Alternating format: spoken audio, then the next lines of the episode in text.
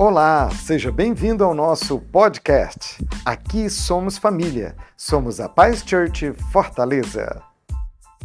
Hoje eu tenho uma pergunta para você. E a pergunta é: quem dá o presente? Será que você pode. Oh, alguém já começou a responder aqui, disse que é o Papai Noel. eu pergunto: quem dá o presente? Bom, nós estamos na véspera do Natal, essa, essa é a realidade. E nessa, essa é uma época que nós trocamos muitos presentes. Se você for olhar, por exemplo, se você for ver os comerciais de televisão, eles levam todos nessa, nessa direção. Se você for olhar para é, a internet, tudo leva nessa direção. Nós estamos numa época de presentear. As crianças, elas estão na expectativa, o que, que eu vou ganhar? Elas ficam assim muito animadas nessa época. E nós também temos muitas confraternizações. É uma época marcada por presentes. Mas eu pergunto para você, e hoje? Quem vai dar o presente? Eu, eu quero dar liberdade para você perguntar para o seu irmão: é você que vai dar o presente hoje? Pergunte. Agora fala com ânimo, quem sabe ele dá esse presente para você? A grande questão é quem dá o presente. Quem dá o presente. Mas antes da, da gente ter a resposta para essa pergunta, eu gostaria de ver com você aqueles que levaram os primeiros presentes. Então, olhe comigo, Mateus capítulo 2 em diante, nós vamos ler versículo 9 até o versículo 11. Você já viu um pouquinho dessa história aqui hoje, nessa apresentação tão linda, mas a Bíblia diz que os magos, depois de ouvirem o rei, eles seguiram o seu caminho e a estrela que tinham visto no Oriente foi adiante deles, até que finalmente parou sobre o lugar onde estava o menino. Versículo 10 diz que quando tornaram ver a estrela, encheram-se de júbilo, encheram-se de alegria. Ao entrarem na casa, viram um menino com Maria, sua mãe, e prostrando-se o adoraram. Então abriram os seus tesouros e lhe deram presentes: ouro, incenso e mirra. Vamos repetir? Ouro, incenso e mirra. Você já parou para pensar? É, nós gostamos muito de receber presentes. Você quem gosta de receber presentes? Aleluia. Deixa eu olhar, porque eu quero garantir que você vai receber muitos presentes. Mas você sabia, você sabe, a Bíblia diz que é melhor dar presentes do que receber presentes. Foi Jesus que disse: melhor é dar do que receber. Essa é a grande realidade. Agora, dar presente nem sempre é uma tarefa fácil. Algumas pessoas são mais fáceis de presentear. Olha, aniversário de tal pessoa, olha, Natal, confraternização, tirei o nome de alguém no amigo secreto. Então, é, ah, eu já sei o que eu vou dar. Mas existem algumas pessoas que você para e diz, mas que presente eu posso dar? Por quê? Porque sempre que você quer dar um presente para alguém, você quer dar algo que tem a ver com a pessoa que vai ser presenteada. Não é assim? O presente, ele tem que combinar com a pessoa que vai ser homenageada, que vai ser louvada, que vai ser agraciada ali. Então, o presente, é, eu ganhei um presente esses dias, e, e, antes de ver o presente, a pessoa me entregou uma sacola e disse, pastor, é a sua cara. Aí eu fiquei pensando, poxa, mas eu tenho, qual será a minha cara? com que eu pareço, né? Depois eu recebi o presente, eu fiquei tão feliz. Realmente, o presente tinha tudo a ver comigo. No caso de Jesus, os presentes que ele receberam, também tinham tudo a ver com ele. Tinha tudo a ver com ele. Alguém poderia dizer, mas pastor, é, tudo bem essa ilustração que o senhor está fazendo aí, só que ele era só um bebê. E ele nem fraldas ganhou. Ele já ganhou presente de gente adulta. Sim, é porque os presentes eram proféticos. O Espírito Santo deu sabedoria aos magos, dirigiu, revelou a eles quem seria aquele bebê, e eles já deram presentes que combinavam, que mostravam quem era o bebê. Tinha tudo a ver com o bebê. Então, eu queria olhar com você hoje à noite, rapidamente, esses presentes. Primeiramente, eles deram ouro. Diga comigo, ouro. Quem gosta de ganhar presentes de ouro? Cordão de ouro, pulseira de ouro, né? Eu, eu, sou lá do Pará. No Pará, antigamente, tinha aquela cultura de darem pepita de ouro. Né? Então, é, os pais, às vezes, davam para os seus filhos. Mas o ouro é, é, é um presente fantástico. Por quê? Porque ele é um presente que realmente caracteriza Jesus. Se você for estudar a história da humanidade, desde os tempos mais antigos, ouro era dado para os reis, era o presente mais distinto para um rei. E o ouro, aqui nesse caso, ele aponta para Jesus. É uma característica de Jesus, ele mostra quem é Jesus, ele anuncia quem é Jesus. Jesus é o rei, diga Jesus é o rei. O ouro, o ouro é símbolo de realeza. E o ouro também é símbolo de divindade. Ao casar, você vai escolher uma aliança de ouro. Por quê? Porque tem nobreza nesse relacionamento tem um toque de realeza, mas porque o ouro ele aponta para a divindade. Estava mostrando que Jesus é rei e ele é Deus. O ouro também, ele é perfeito. É um dos metais mais perfeitos. E ele também é puro. Eu sou paraense, então desde pequeno eu aprendi como é que se chegava a um ouro da mais alta qualidade. Primeiramente, os garimpeiros estavam buscando nas rochas, às vezes embaixo d'água, eh, tirando ali o cascalho, tirando ali a terra, eh, mergulhando, nos lugares hum, às vezes mais difíceis e mais difíceis e mais remotos. Mas quando eles traziam aquelas pedras, eles traziam de forma bruta. Então passa por um processo de purificação. Então tudo que é impuro realmente é retirado. Perfeição e pureza nós encontramos em Jesus. A igreja pode falhar, o discipulador pode falhar, o pastor pode falhar, a sua célula pode falhar, o irmão do seu lado pode errar, mas Jesus não erra nunca. Ele é perfeito. É por isso, gente, que as nossas expectativas, elas têm que estar em Jesus.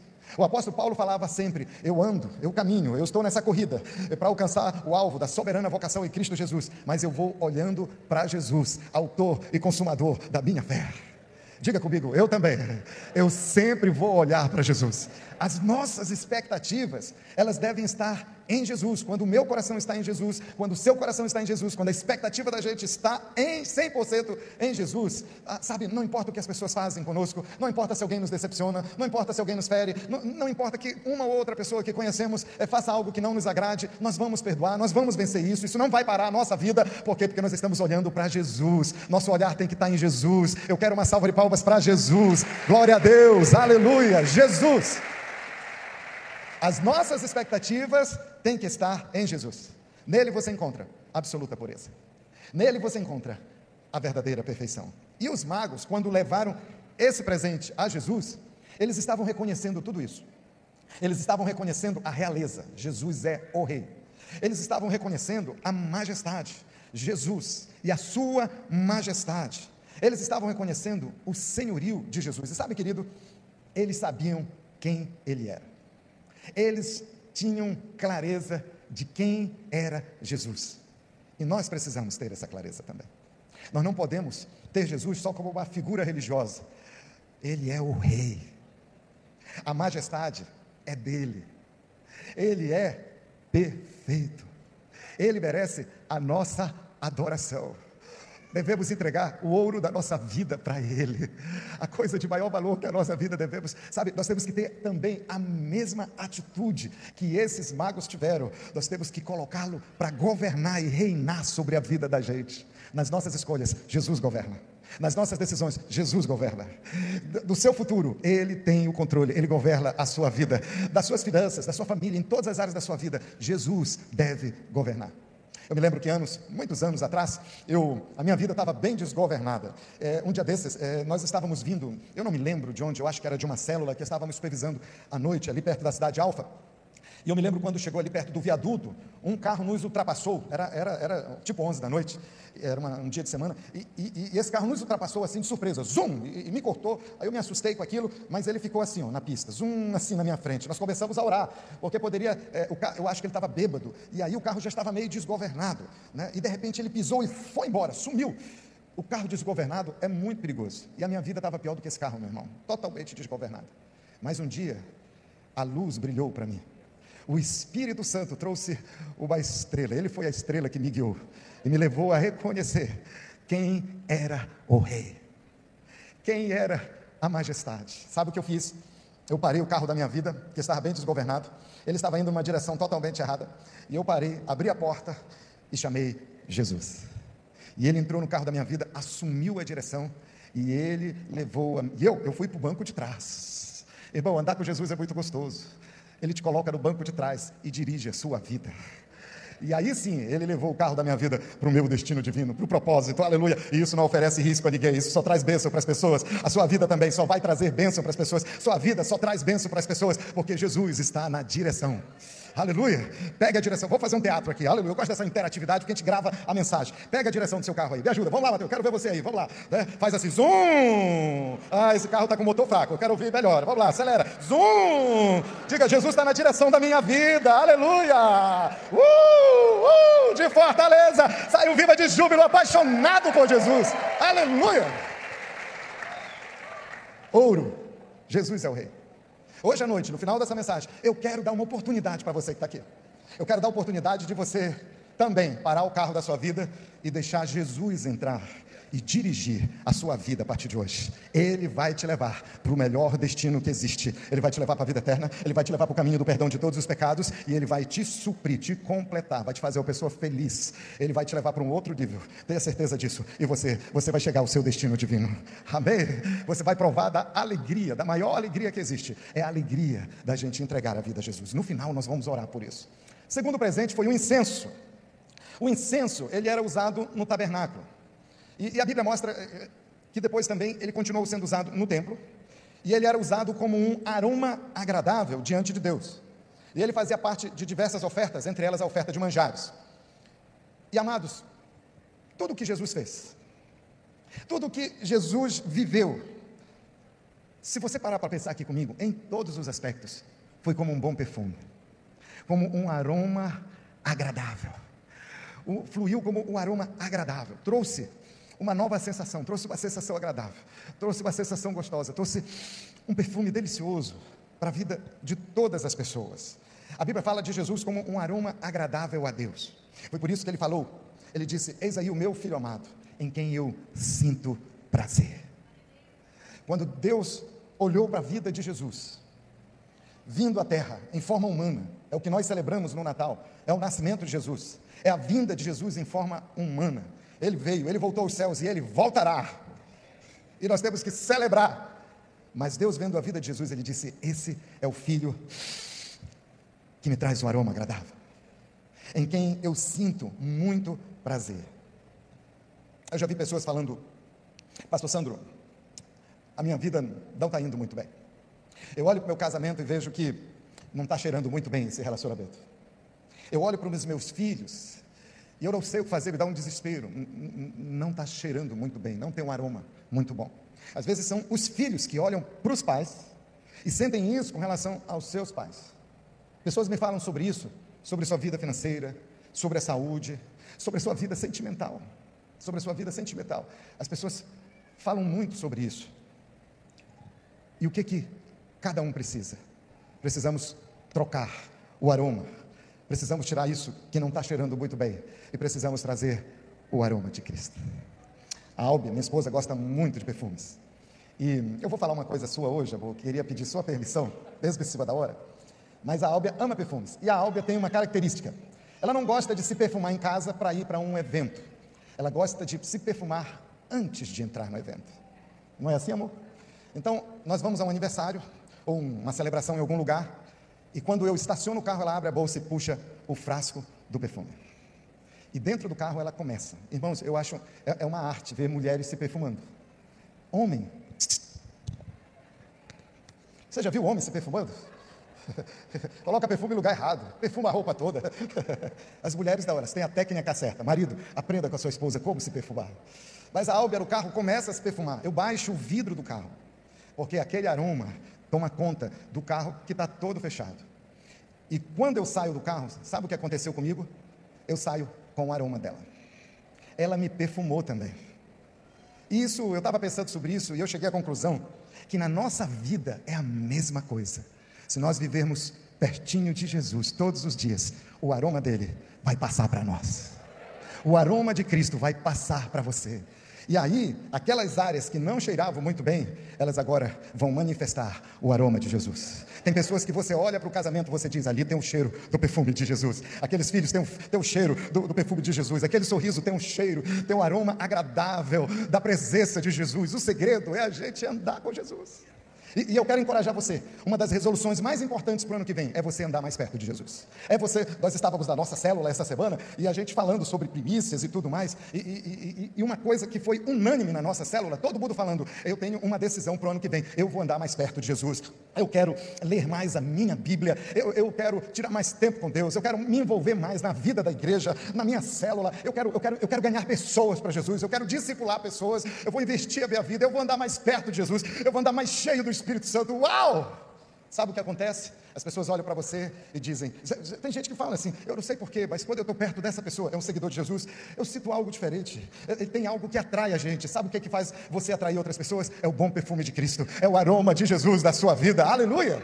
Então deixa eu dizer uma coisa: você não precisa andar debaixo de condenação, viver debaixo de condenação, achando que você não tem valor e que a sua vida eh, não vale a pena e que está tudo errado, que você nem merece o amor de Deus da sua vida. 2 Coríntios capítulo 2, versículo 15, o apóstolo Paulo diz: Porque nós somos para com Deus o bom perfume de Cristo. Nós somos para com Deus o bom perfume de Cristo. A Bíblia fala sobre você, para com Deus, você é o bom perfume de Cristo, o bom aroma de Cristo, o bom perfume de Cristo. Para Deus, Deus olha para você, Ele não fica vendo as suas imperfeições, Ele não fica te desmerecendo, te colocando para baixo. O sangue de Jesus é através do sangue que Jesus olha para você, e quando ele olha para você, ele vê o poder do sangue do filho dele agindo na sua vida, e ele sente um aroma vindo de você, é o aroma de Jesus, porque você anda pertinho de Jesus. Uau! A realidade é que Deus quer, através de Cristo, trazer um novo aroma para a sua vida, para a vida da gente. Talvez alguém diga, eu acho que o aroma aqui está bom. Deixa eu te dizer, você sempre vai encontrar perfumes mais caros do que, do que aquele que você costuma usar. Existem perfumes mais caros. E eu sei que é o mais caro que você deseja. Você usa um bom perfume, mas tem aquele que você olha e que você disse: Eu ainda vou usar esse perfume. O preço dele está lá na estratosfera. Deixa eu te dizer: em Deus tem um perfume superior para cada um de nós. E Ele nos dá de graça. Ele nos dá de presente. Diga como eu quero o melhor perfume. Amém? Dê uma forte salva de palmas para Jesus. E o último presente, não menos importante, mas que a Bíblia mostra, trata-se da mirra. Mirra. Ainda falando sobre incenso, o incenso ele aponta para oração e era usado também pelos sumos sacerdotes.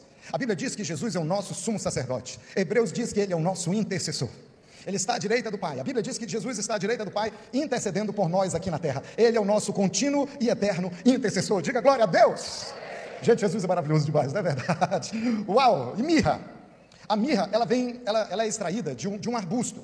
É um arbusto espinhoso, de madeira, cheirosa.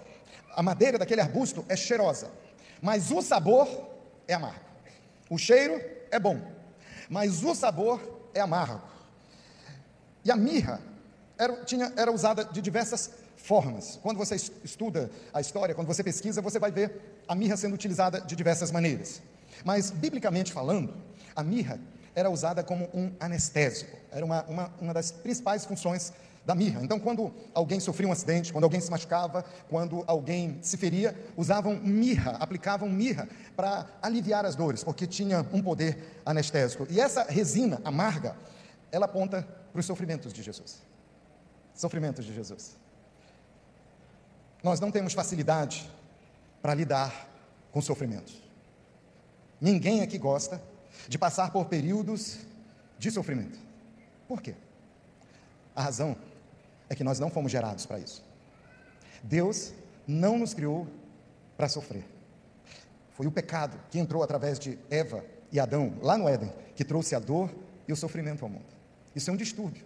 Isso é uma anomalia. E nesse mundo, Jesus mesmo disse: nesse mundo, vocês vão passar por sofrimentos. Nesse mundo, vocês vão enfrentar algumas aflições. Mas Jesus disse: tenha boa eu tenho mirra para você.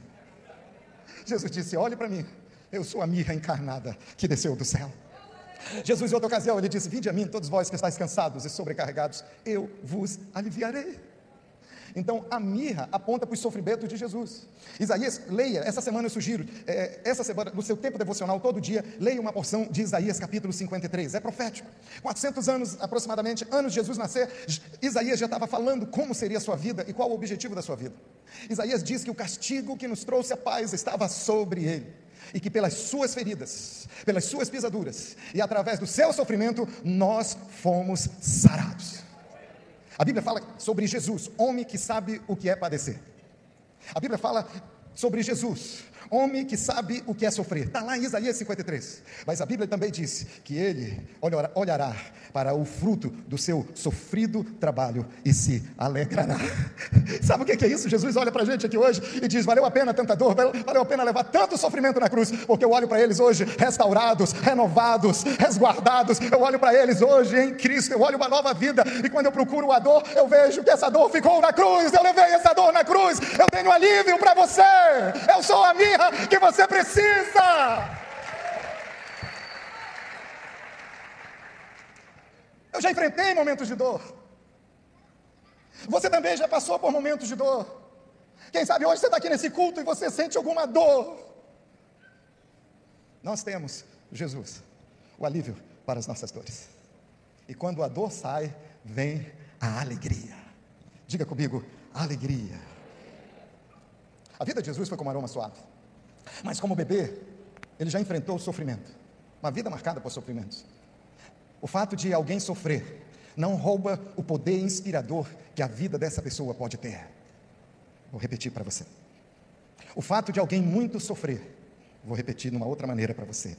O fato de você sofrer não vai roubar o poder inspirador que você pode ter. Sabe quando é que a sua vida inspira? É quando no meio do sofrimento floresce o perfume de Cristo e a mirra brilha. Depois, Jesus, lá em Nazaré, cidade dele, onde foi criado, também, pessoas querendo lhe matar. Quando ele curava os enfermos, quando Jesus estava libertando ali os endemoniados, escribas e fariseus lhe perseguiam o tempo todo. E antes de Jesus morrer, sabe o que lhe ofereceram? Antes de Jesus morrer, lhe deram, lhe ofereceram mirra com vinho. Fazia parte do ritual da crucificação. Porque assim o crucificado sentiria menos dores, estaria aliviado. Você conhece a história. Você sabe o que Jesus fez? Ele recorreu à sua missão. Você sabe o que Jesus fez? Ele recusou a aplicação de mirra na sua vida. Porque ele sabia para que ele tinha vindo. Porque ele viu as suas dores. Ele viu o seu sofrimento. Ele viu a sua e a minha perdição. Ele viu a nossa vida, as nossas dores. E ele disse: Eu não vou amenizar o meu sofrimento. Pelo contrário, eu vou tomar o sofrimento de todos, de todos. Eu vou sofrer as dores de todos intensamente, até a última dor, para que quando eles me recebam no seu coração, eles possam ter alegria e vida em abundância. Ele levou as nossas dores. Ele é o caminho que trata com o nosso sofrimento. Diga comigo, mirra. Diga presente para Jesus, mirra. E na morte de Jesus, quando estavam cuidando do seu corpo para o seu enterro, lhe aplicaram mirra. Mirra no nascimento, mirra na vida e mirra após morte, para que através da sua ressurreição nós tivéssemos alívio completo para todas as nossas dores. E para que na eternidade não sobreviesse dores sobre ninguém. Aleluia! Esse é o propósito de Deus. Isaías 53, versículo 4. Certamente, Ele tomou sobre si as nossas dores, nossas enfermidades, levou sobre você, sobre o seu corpo, em favor de você. Irmão, nós, esse foi um ano de perdas. Alguns ficaram tristes no período da eleição, outros ficaram alegres. Todo mundo ficou triste na Copa. Perdemos a Copa, mas não perdemos o título. O nosso título na Copa do Mundo Hoje, já estou de azul e branco aqui, aleluia. Hoje é a decisão da Copa. Alguém vai sair como vencedor mundial, mas nós temos o título de vencedores do universo. Jesus nos colocou como mais que vencedores. Perdemos a Copa, mas temos o título, somos mais que vencedores. Hebreus 9, 27, da mesma forma, como o homem está destinado a morrer uma só vez e depois enfrentar o juízo, olha o que a Bíblia está falando: uma só vida uma só morte. E depois todos nós que estamos aqui, com Cristo ou sem Cristo, nós vamos prestar contas da nossa vida. Haverá um dia, um dia de juízo. Vai ser um dia muito triste para aqueles que não têm Jesus na sua vida, mas será o dia de maior alegria para aqueles que entregaram a sua vida ao Senhor. Versículo 28. Assim também Cristo, nosso Jesus, foi oferecido em sacrifício uma única vez, para tirar os pecados de muitos. E olha a boa notícia: e ele aparecerá segunda vez. Agora, irmão, é diferente. Não é mais para tirar o pecado, mas para trazer salvação àqueles que o aguardam. Vamos morar no céu por toda a eternidade com Jesus. Aplauda, celebre. Isso é motivo de celebração. Mirra nos fala de tomar uma atitude na vida. Fala de dar um passo de fé. E alguns passos de fé que nós tomamos na nossa vida, alguns são muito legais. Alguns passos de fé são muito emocionantes e empolgantes, porque são para coisas maravilhosas que nós vamos alcançar. E isso é bíblico. Mas existem alguns passos de fé que requerem renúncia na nossa vida. Às vezes são áreas que nós precisamos mudar. Às vezes são coisas que nós precisamos renunciar para que o aroma de Cristo flua em nós. E irmão, às vezes isso é um processo doloroso. As verdadeiras renúncias doem. Mas toda vez que você vem com uma renúncia em favor da santidade e da consagração a Deus, Jesus se manifesta com mirra. Então, nós temos que tomar as decisões necessárias na nossa vida. Mas pode ser amargo, é verdade. Mas Pedro diz que os sofrimentos do presente não se comparam à glória vindoura, aos benefícios vindouros. E hoje eu quero, eu quero encorajar você e encorajar todos nós com essa mensagem de nós continuarmos dando passos fixos, focados na direção de Jesus. Passos determinados na direção de Jesus. De querer mais Jesus para a nossa vida. Mais Jesus, mais do Espírito Santo, mais da presença de Deus. Por que, que nós vamos ficar de braços cruzados quando ele morreu?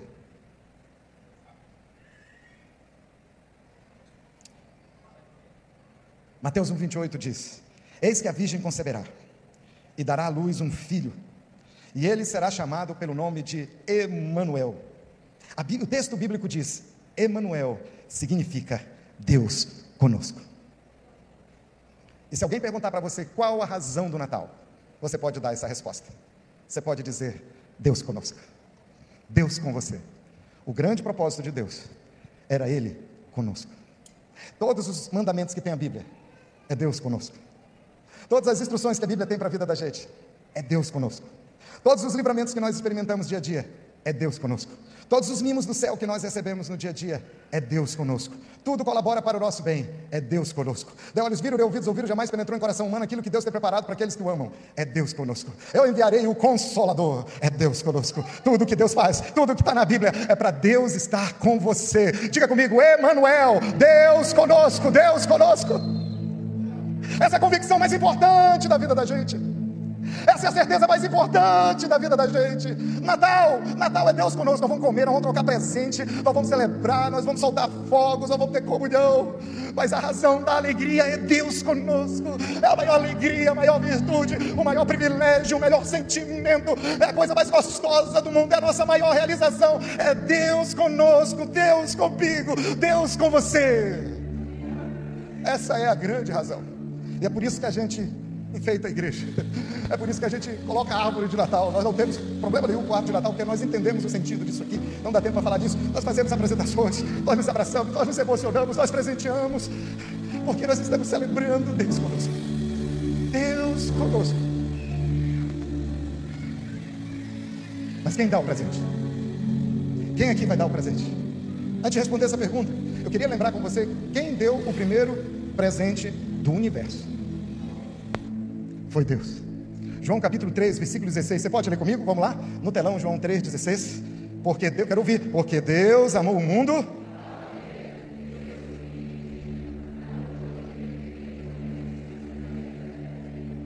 Ele deu. E o favorecido pelo primeiro presente do universo, da história do universo, você. Não foram os anjos. Não foram os arcanjos. Não foram os 24 anciãos. Foram aqueles que menos pareciam com ele. Foram aqueles que mais rejeitavam a ele. Foram aqueles que mais distantes estavam por causa do pecado. Contrariando toda a lógica. O amor supera toda a lógica. O verdadeiro amor supera toda a lógica. Ele então virou o presente para você. E ele custou caro. Ele custou a vida de Jesus. Agora, na história da humanidade, quem chegou com os primeiros presentes? Foram os magos. A estrela brilhou e os encaminhou até a presença do rei. E hoje, quem dá o presente? Há dois mil anos atrás foi Deus e foram os magos. Hoje quem dá o presente é você. Sabe qual é o presente mais precioso que você poderia dar? É a sua vida. O presente mais precioso que você pode dar é a sua fé. O presente mais precioso que você pode dar é a sua confiança em Deus. Por isso que o Salmo 37 diz: entregue o seu caminho ao Senhor. Entregue o seu caminho ao Senhor. Confie nele e o mais ele fará. O que ele fará? Ele fará tudo que você precisa. E hoje eu quero dar essa oportunidade para você. Talvez seja a sua primeira vez aqui. Talvez você já veio muitas vezes, já nos assistiu pela internet. Você também está pela internet. Mas eu quero dar essa oportunidade para hoje você abrir o seu coração e fazer como eu fiz anos atrás. Eu fiz uma oração dizendo: Eu te recebo no meu coração, Jesus. E Ele assumiu o controle da minha vida e me levou para o meu destino divino. Ele mudou tudo na minha vida.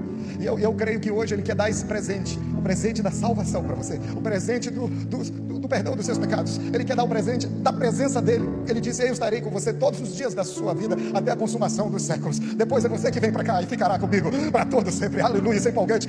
Mas sabe, é Jesus, é Deus conosco, agora dentro do seu coração. Se você diz, eu quero, Pastor Sandro, hoje eu quero tomar uma decisão importante na minha vida. Não é trocar de religião, mas é tomar a decisão de receber o Rei do Universo para morar dentro de você, com o perdão dos seus pecados e a certeza da vida eterna, e a certeza de que nós vamos chegar ao nosso destino divino. Se você diz, eu quero, eu quero, eu, você precisa só fazer um sinal com a sua mão. Onde você estiver, faz o sinal com a sua mão, eu quero orar com você.